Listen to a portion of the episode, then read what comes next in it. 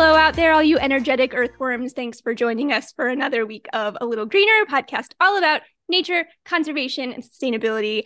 I am one of your hosts. My name is Sarah, and I am joined by the wonderful Kristen. I don't want to call you a guest, Hope, because you're sort of a, I don't know, you're just a co-host, my wonderful co-host, Kristen, who's filling in for regular co-host Casey. So first of all, hi, Kristen. Welcome. Good to see you again. Good to see you. I'm glad to be back. I don't know what to call me either. Temporary host? I feel like, I don't know. We need to brainstorm some words. Okay, anyway. We'll think of something. We're glad to have you. But Kristen is here filling in for Casey, who, if you're a regular listener, that's the voice that you're used to hearing. And I do just want to say, it's been a couple weeks now, but if you've been listening, you know that Casey is out right now, basically on maternity leave. And so we do just want to officially confirm that they are a family of three now. So congrats to Casey and Andrew. They did have their baby. Everybody is doing well. And so we're very happy for them enjoying their time as a family of three. It is Father's Day when we're recording this. So happy first Father's Day to Andrew as well. Yay! Happy Father's Day, Andrew. All right, Kristen, I have like nothing. I've been so bad this week. I don't have anything naturey to update anybody on. I've been really bad about even getting my nature time in. So I've got nothing. Do you have any naturey news or updates before we jump in today? Not anything crazy. I mean, we're outside more. I have a young daughter and she loves to be outside. So we have been spending more time outside. She's a little fish, so she swims a lot. So we are thankful to have a pool in our neighborhood. So we have been spending more time outside. Have you been gardening at all? I have. So I actually put in some raised beds last year, and I just went big and did like the metal beds. Mm-hmm. So that was a bit of an upfront cost, but I'm hoping they'll last me a while. And so my garden is doing pretty well. I should send pictures and you can post if you'd like. But yes, we are growing kind of a lot this year. We've got a whole bed of corn because my daughter is obsessed with sweet corn. And then our other bed has a couple types of tomatoes, a couple types of bell peppers, carrots, and lemongrass. And then we have our bed of strawberries that come back every year, thankfully. Yeah, so fun. Got that's a lot so going cool. on in the garden. My goodness, I'm slacking. I gotta get no, you're not. Together. I am, but that's awesome.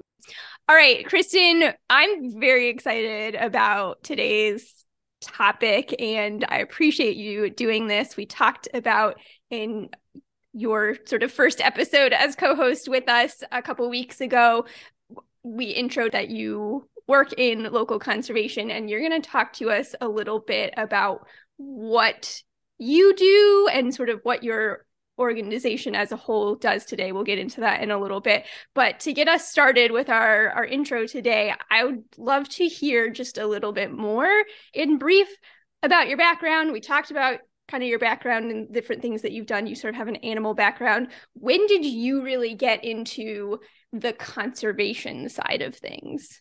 So I actually, to prepare for this intro, I went back and listened to just part of the cheetah conservation episode because I introed myself there, and I wanted to not overlap too much. But I've always loved animals, but as far as wildlife conservation, I probably didn't get into that until I was an undergrad. And I first really was kind of shown that side of science when I heard Lori Marker speak, and that's mm-hmm. the founder of the Cheetah Conservation Fund. So she came to Purdue, where I went to undergrad, and spoke, and my eyes were just blown wide open. And I did a couple internships in zoos and things like that. So the wildlife conservation side of things, it was really in college. But as far as like conservation as a whole, I really didn't get into it until I started my master's degree, and I took some time in between those degrees, and we had an assignment that kind of sparked everything. And the assignment was take one small thing and change it in your life to benefit, to really make your world a little greener.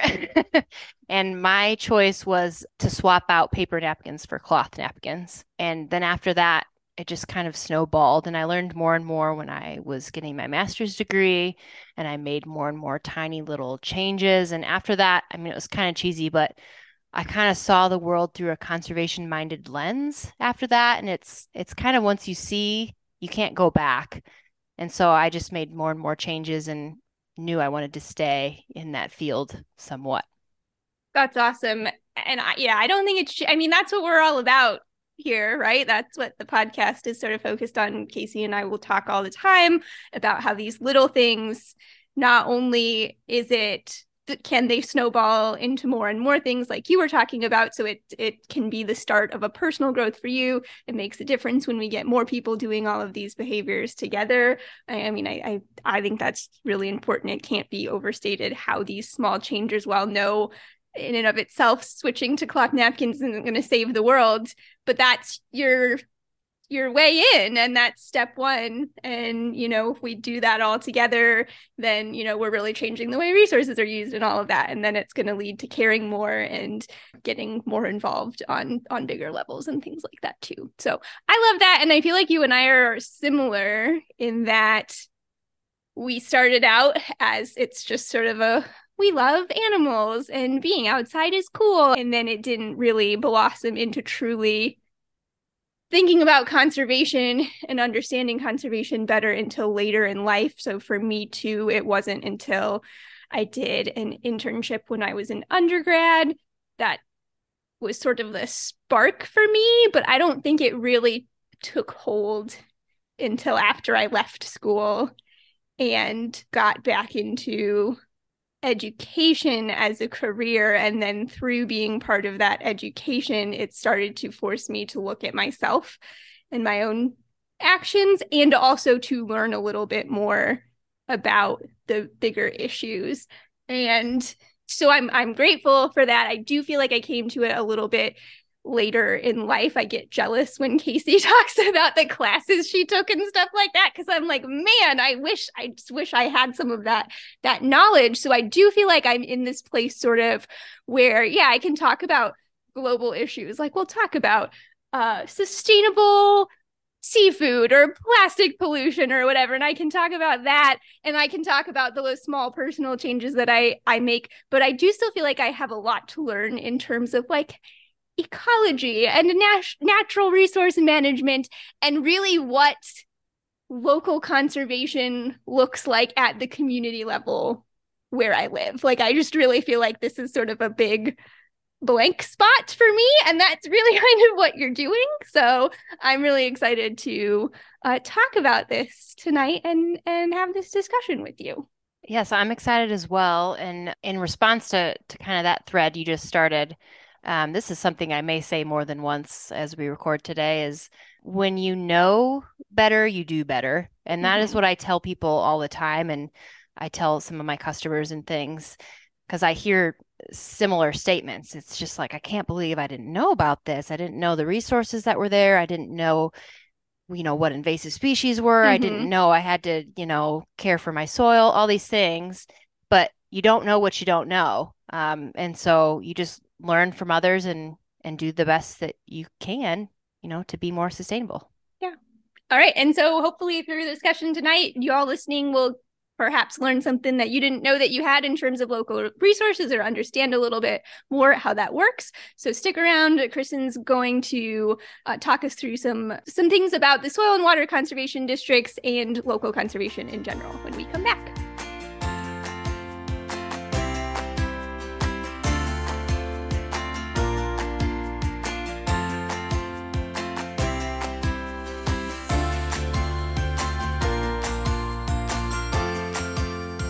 All right, everybody, thanks for joining us for another episode. We're going to get right into it and chat about some local conservation things. So, Kristen, again, for people who might be new, might have missed your previous episodes, you want to get into it, tell us a little bit about what you're currently doing, and then I'm going to pick your brain a little bit about some things.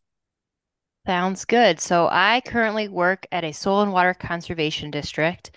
And before we really get into the meat and potatoes, I will disclaimer that I'll talk in general about conservation districts in the United States, but I would love if there's any international listeners to let us know what local conservation looks like wherever you're from, because it even varies quite a bit within the United States. So I can only imagine that there's quite a bit of change depending on where you live if you're in a different country. So that's my little disclaimer there.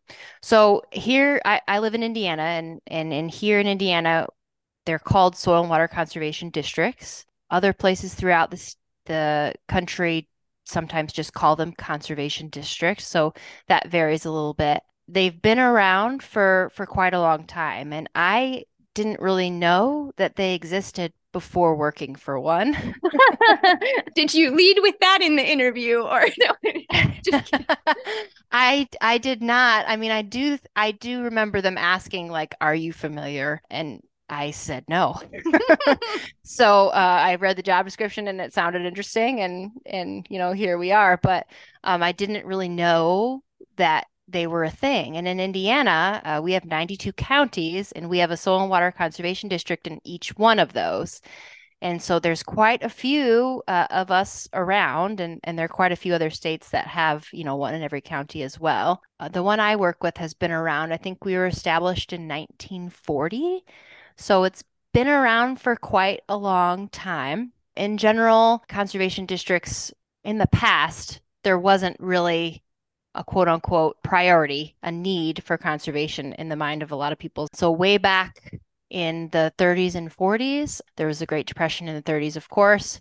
And at the same time, something occurred called the Dust Bowl, which if you go back to your history books, a lot of people may have learned about.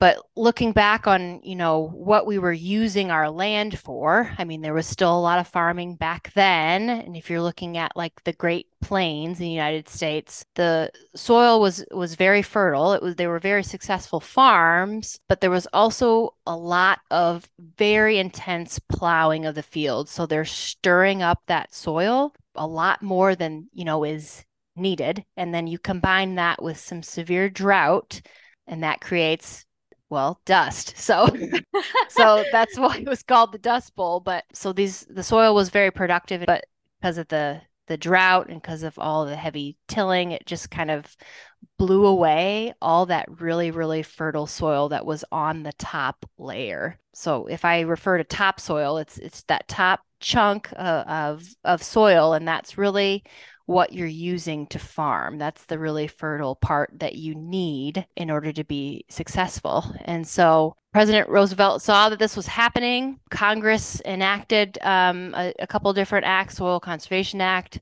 was in 1935. There was another act 2 years later. And this all caused the creation of the Soil Conservation Service. So this was a branch of government. And if that doesn't sound familiar, it's because it's not called that anymore. It is now called the Natural Resources Conservation Service, or NRCS. Another thing that should be known about my line of work is we work in a lot of acronyms. So there's a lot of different organizations and a lot of different acronyms. So I will try really hard to kind of spell them all out. But that's kind of why these districts were created, is because we physically could see the topsoil flying away. You know what is so interesting to me about that? And I have a terrible memory, and the sort of history, social studies side of things was never my top interest. But I remember obviously learning about the Dust Bowl. I don't ever remember it really being presented as an ecological issue. I remember them presenting it more as, this is a thing that happened and here's all the results from it. I don't remember ever thinking about it in an environmental way. So already, you know, this is changing my perspective a little bit on things, that this is how this branch of government got started. So these soil and water conservation districts are like a local branch of the Natural Resources Conservation Services, correct? It kind of depends. For the most part, not all, but a lot are county government employees. And that NRCS is a federal branch of the government. But we do work side by side quite often, and we share a lot of projects and things. So not always, but I would say a lot of the time, your soil and water conservation district will be a branch of your county government, but that's not always the case. There are some that are independent and their own entities. It just kind of depends on where you live. Got it. So you've covered a lot of this already, but just to sort of reiterate, so this looks different from state to state. Can you talk a little bit more about, I looked up a little bit about how this works in Florida. So can you talk a little bit about what the sort of structure looks like for you? Yes. Yeah, so it definitely varies state to state. Like I mentioned, there's over 90 counties in Indiana. Generally, each of those counties, they're going to have a 5-person board. This is just for Indiana, that are kind of the ones navigating the district. So they are setting priorities. What are the biggest needs in natural resource conservation for that county? So they're the kind of the leaders.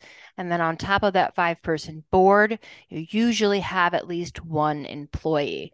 And that varies quite a bit depending on where you're at. If you have like a county with a high population, you're probably going to have more staff in that office. Okay. I know, I think there might be a couple counties that just have that board, but most do have staff. A lot of times it's just 1 or 2 people. I do know some counties that have 5 or 6. So okay. It just really depends. And some of the other Midwestern states are kind of structured in a similar way, that most of the counties have their own district, but there are some that share. So if there's a, low population density, there might be a couple counties that band together and just have one office type of thing. So it just kind of depends on where you're at and what the greatest need is based on your population. And how is the board formed? So this also varies, but in Indiana, There's 5 people on the board. 3 are elected during public meetings, and 2 are appointed by the Indiana State Soil Conservation Board, which is a board of folks that help manage some state funds that come down and are distributed through the different counties. And that's just kind of how Indiana is structured. But I know how board members are obtained if they're elected and what have you. That does vary state to state, and like what the qualifications are. In Indiana, it's pretty lax. First is gaining interest. This is not something that's on the ballot, and so you do have to kind of scope out the community and see who are your people that are interested in conservation and see if they're willing to volunteer. For some folks, it is a volunteer position, and there's some counties that do pay a very, very tiny stipend per meeting. So I know it's kind of more competitive in other states, and then some counties are more competitive than others. And then there's some counties that can't find board members. So right. It just kind of depends. So I, in preparation, decided to learn a little bit about Florida's Soil and Water Conservation District, which are also called by the same name here, which I know varies as well. And it turns out there's been a little drama here as well. Do tell. Because of some of those things. So it sounds like it's similar to Indiana in that they have, it's a 5-person board for each district. I think all 5 of them, though, are publicly elected. I don't know the process about it, but I guess a law just got passed at the end of last year, I think, that now requires all of those board members to be currently involved, like working in agriculture, or be retired with at least 10 years of experience in agriculture. And some people are very upset about this because agriculture is not the only issue that we need to be dealing with. So they feel like it's effectively really limited the number of people that are eligible for these positions. And so there's some counties that now can't fill their seats because board members are no longer qualified and there wasn't enough interest to fill the other seats. So that's part of it. And then they also feel like there's not going to be enough voices with different perspectives speaking up for different issues. So that was really interesting, but also really sad for me that all of that was happening. And I was pretty unaware of it too. So I think I'm glad we're doing this because it's helping me be a little more aware of what's going on in my own local conservation. But it does sound like the general setup of the districts here are the same. I know we don't have a district in every county. I looked that up, and there's not as many districts as there are counties in Florida, but I do know that my county does. Cool. Well, that's really interesting that they're kind of restricting their board members to those in the agriculture field. It would be interesting if you require just like one or two, so you can have that guaranteed experience. Guaranteed experience, and also you have that guaranteed viewpoint. Right. But you do kind of limit yourself on only representing part of the population that way. Right. Which I do want to get into that a little more as we go along here, that sort of agricultural piece. So we'll talk about that. But let's talk a little bit about, because this may be a very new topic for a lot of people listening to, and it is still something that I'm trying to wrap my head around, which is, what is it exactly that you would say that these conservation districts, what does your office do? What is the general role? That sounds like such a dumb question. What is it you actually do? But I'm curious.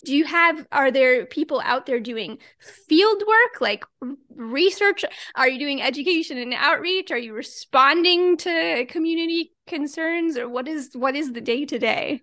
Yes, all of those things. Excellent. So it varies. I'm going to say this 14 times. It varies greatly on location.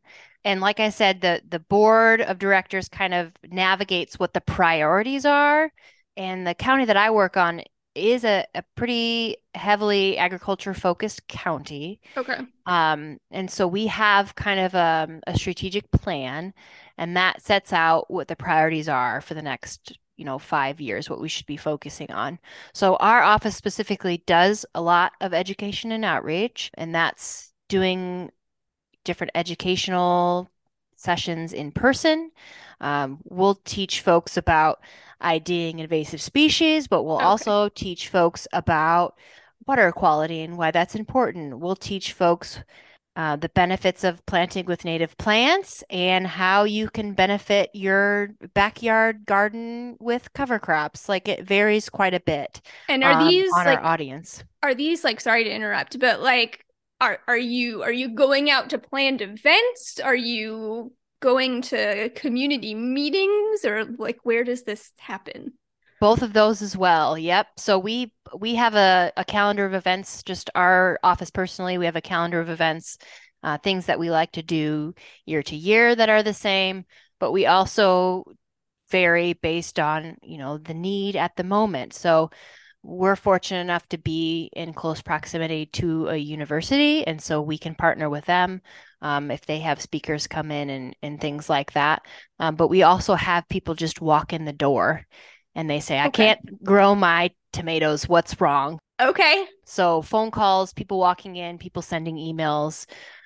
So we do, scheduled education events on the fly when people come in. We also offer site visits. So if someone is having problems, lately it's been a lot of invasive species work. If someone's having problems and their, woodlands is being invaded, but they don't know what they have or how to manage it, we can go out and do site visits. And all of this is free of charge. This is just services we provide, since we are county government employees, services that we offer the citizens of the county. So it's a little of this and a little of that. It seems like a lot, because it is a lot. Yeah. But the overarching goal is to preserve natural resources in our county for the next generation. And those natural resources can be water, soil, wildlife. It varies quite a bit. So it can be overwhelming at times, but since we have that strategic plan, it definitely narrows down what we should be focusing on, because there are lots of aspects of conservation that need our attention, as just looking back through your catalog of all your episodes. So there's lots of things that you can focus on, but we do have priorities based on what's the biggest need and how best to serve the people in our area. So a little of everything. I don't know if that answers your question, because I just said yes to everything. No, well, that does answer my question, though. It is, I think, maybe part of the reason why in my brain it's so hard to pin down what you do. It's because you can't really pin it down. It really is pretty wide-ranging and dependent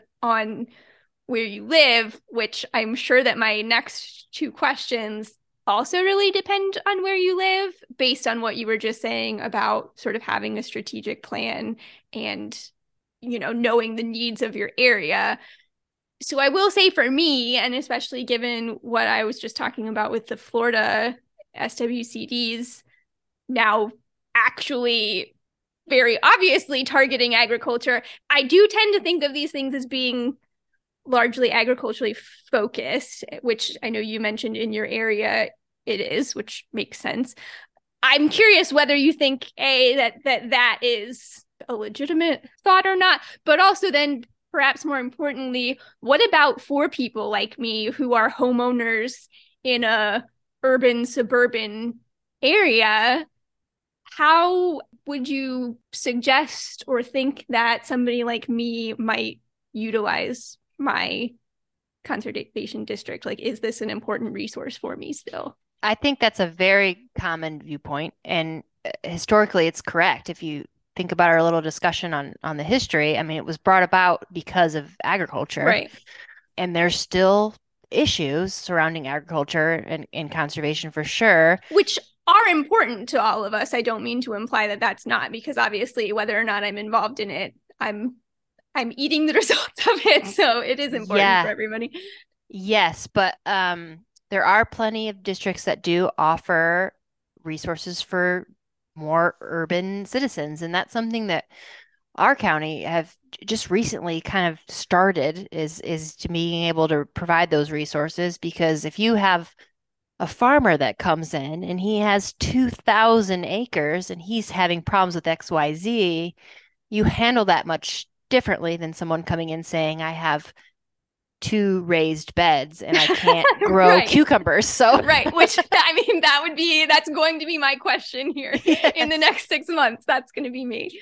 Yes. And so we have just recently started providing more resources to urban folks. And that came along with a new staff member that we hired. So we do have a few towns, a few towns in our county that are, you know, more heavily populated. So we do have folks that are, you know, having issues in their garden. They want to know, you know, should they be fertilizing their lawn? You know, what plants do they have? A lot of our invasive species came from landscaping. And so they want to know, you know, why aren't my wildflowers growing and things like that? Mm-hmm. So yep, we've just recently started adding more events. We've added things like native plant sales. We've added some resources on forestry because we have some woodland owners that have had, you know, some issues. And then we do partner with a lot of local organizations that help as well. So if we don't have the answer, we can definitely provide them with a contact that can. And we'll talk a little bit later, I'm sure, about all those different organizations. But, you know, something that, you know, no matter if you have 2,000 acres or you have 2 raised beds, there's some things that are the same. Those folks still could, you know, test their soil, for example, to see if they have healthy soil. You know, those folks still may be using fertilizers. It's just kind of different types depending on the size of your property. Or maybe you live in an apartment and you've got a couple pots on your patio and you want to help grow some things. So we've really tried to branch out to be a resource to all citizens of our area, because I think that's very important. We've got a knowledge base, we've got staff that are dedicated to the citizens of the county, and we want to make sure we provide the resources that they need. I love it. So let's continue down that vein real quick of people being involved. What is something that you sort of wish that people knew about or took advantage about more with SWCDs, or how can people get more involved in their own communities? Yeah, the biggest problem that we face is just letting people know that we exist. And I talked about that. I didn't really know. So it's really getting the word out. And something that we have struggled with personally is how to communicate with folks. We've recently kind of upped our social media game.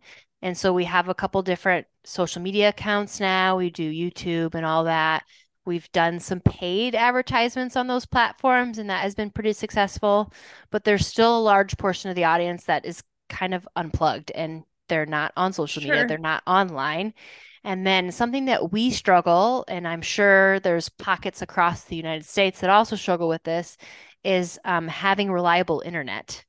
So there are still quite a few folks in our area that do not have reliable internet. And for a city girl like me, that is, you know, wow, I don't even think about that stuff, you know?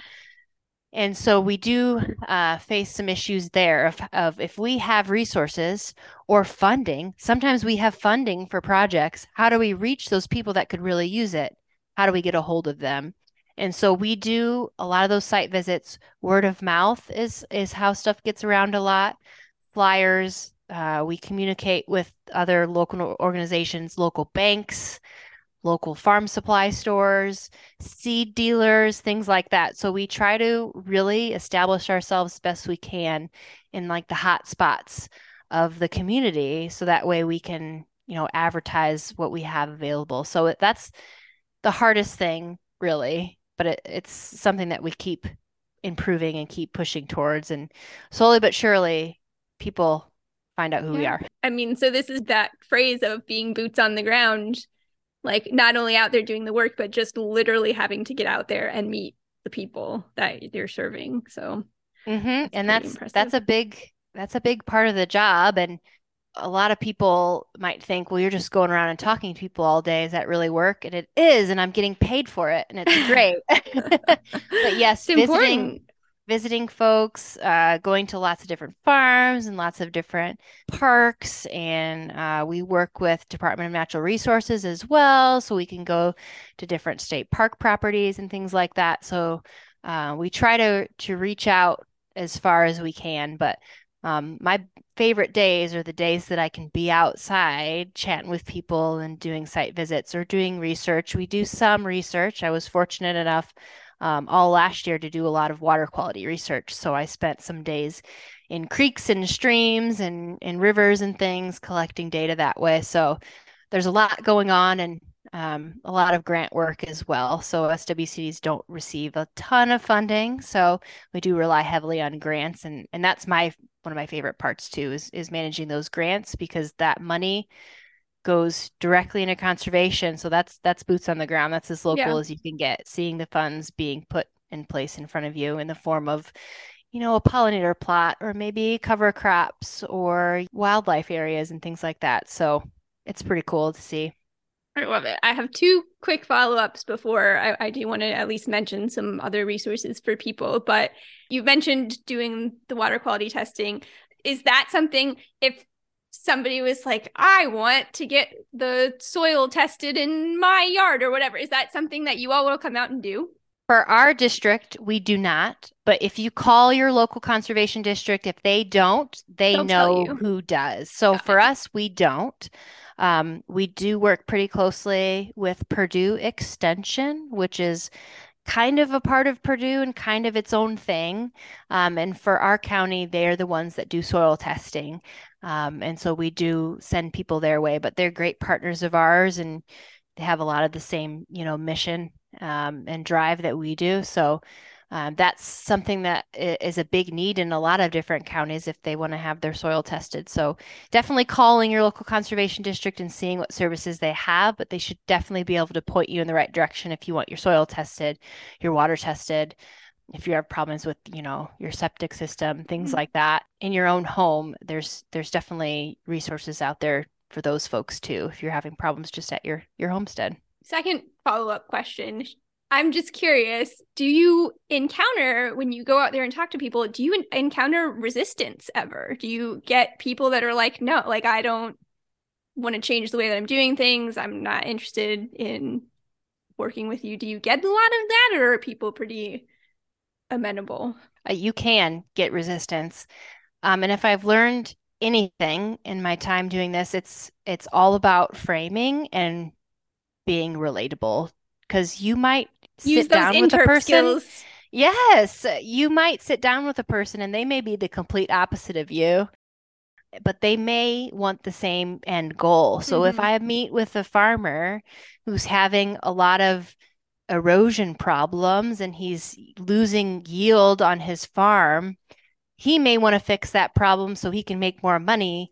I want to fix that problem because his field is eroding into the creek, and the creek has excess nutrients. So we may have different viewpoints, but we can solve the problem and both kind of be happy. So in general, people do not want to be told that what they're doing is wrong, or that I'm right and you're wrong, and this is how you should manage your land. People do not like being told what to do with their property. Understandable. So it's really finding common ground with folks and letting them lead and letting them tell you what their issues are, because your goals could overlap and you might not even know it. And if you can't provide the resources, maybe you can find someone that can.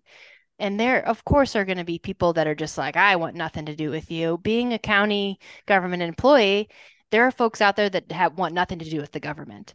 Yeah. And I work with a lot of federal agencies, and there's probably even more resistance there, because there's a lot of different cost share programs and things that the government can help fund. But if you don't want to be involved, with the government, there's that resistance as well. So there's always people that are going to be resistant, but you just provide them with resources and make sure you're a point of contact. And you, my goal is to always leave on a positive note. And, sometimes they'll utilize what you do and sometimes they won't, but you just do what you can do. Yeah. I think there's a lot of good stuff in there just for any type of difficult conversation in general, environmentally related or beyond. So thanks for that. Yeah. And real quick, before we wrap up here, Kristen, we've mentioned a couple of times or alluded to the partners that you work with or other resources that people can use. Can you talk just a little bit more about other organizations that you work alongside, or what other maybe resources that you think people should be aware of? If you've gotten the vibe that we can't do it all, you're correct. And we rely heavily on partnerships.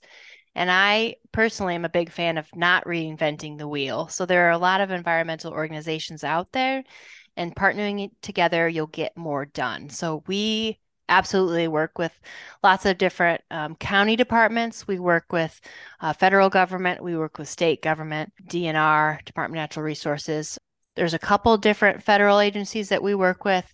That NRCS organization is probably the department we work with the most. And I actually, in addition to all the other things, I'm contracted with the federal government to do some of their field work. So that's really fun.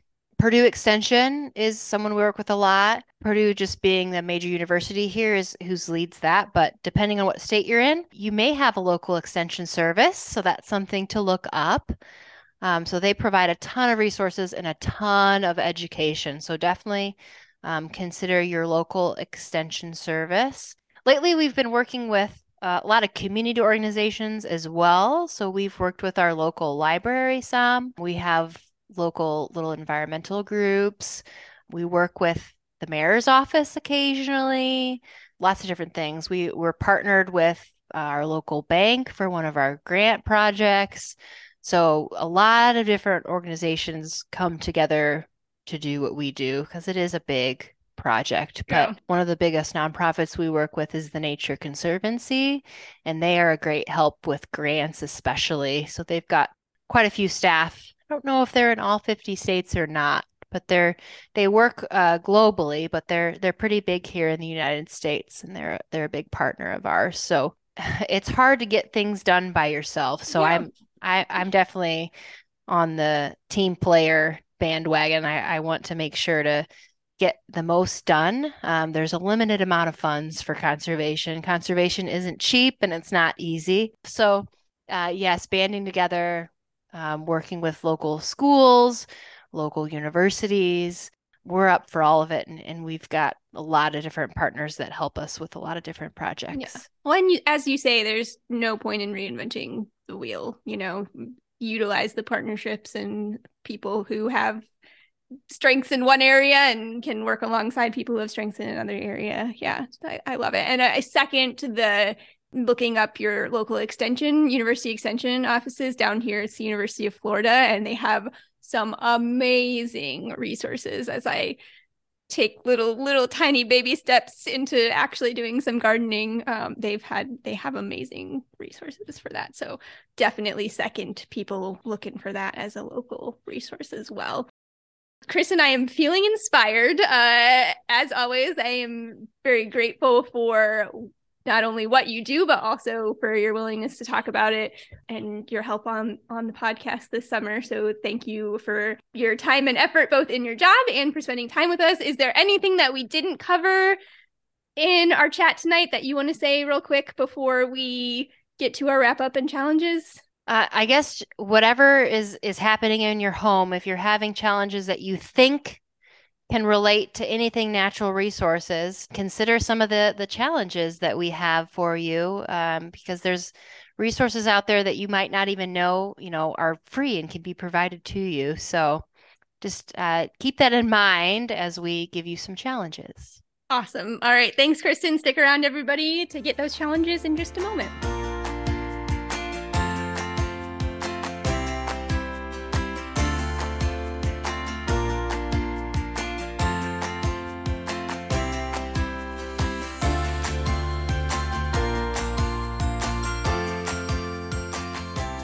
Welcome back, and thank you guys for listening and sticking with us this long. We do have a couple challenges for you this week. This first one is going to be pretty obvious, and I'm sure you already guessed it, but look up your local conservation district, and you say, Kristen, I don't know how to do that. I didn't even know conservation districts existed. Well, now you do. Thank you for listening. In the United States, the easiest way to do it is search your state and conservation district. And there should be probably quite a few pages that come up. You may be fortunate enough to have districts in every county. So if you want to attempt your county name and conservation district, that might lead you in the right direction. Or there's the amazing feature where you search whatever near me, like pizza near me. You can do conservation district near me as well. And that might yield you the quickest results. So I challenge everyone to explore your local conservation district's website, see what services they provide, maybe what their partners are, and see if any resources that they have could be utilized by you or maybe someone you know to be a little greener. Love it. So that's a pretty easy challenge for you.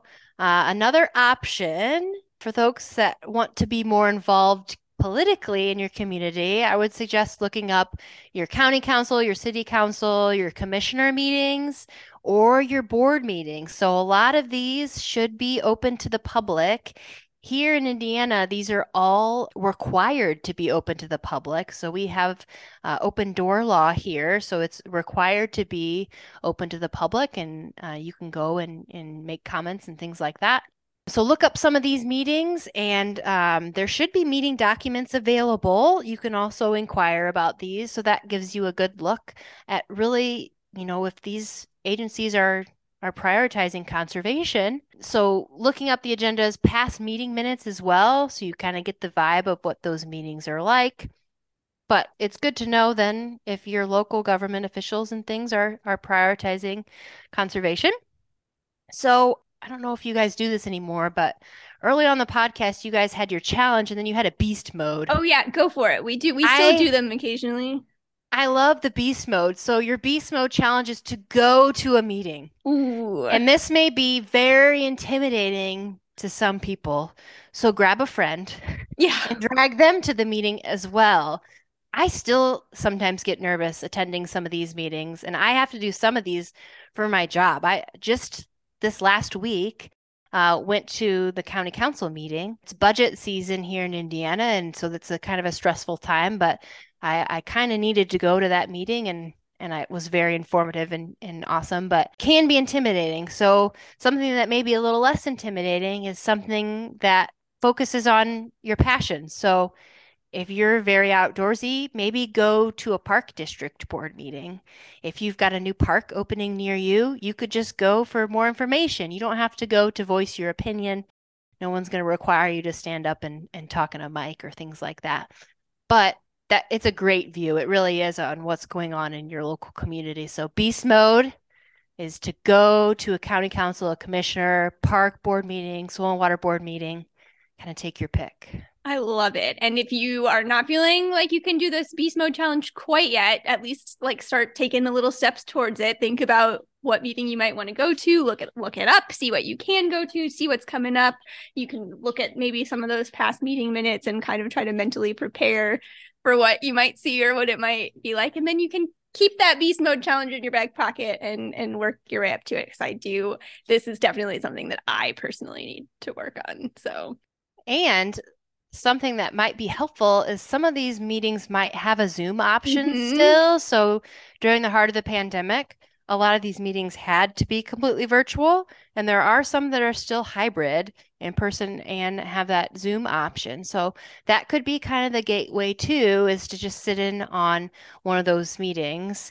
And there's also a lot of different virtual events and programmings that some of these folks provide. So maybe your local conservation district is doing a virtual session on backyard gardening, and that could be your entry point. Yeah. And a lot of these could be recorded, and you look up past recordings and things like that. So Google is your friend for this episode.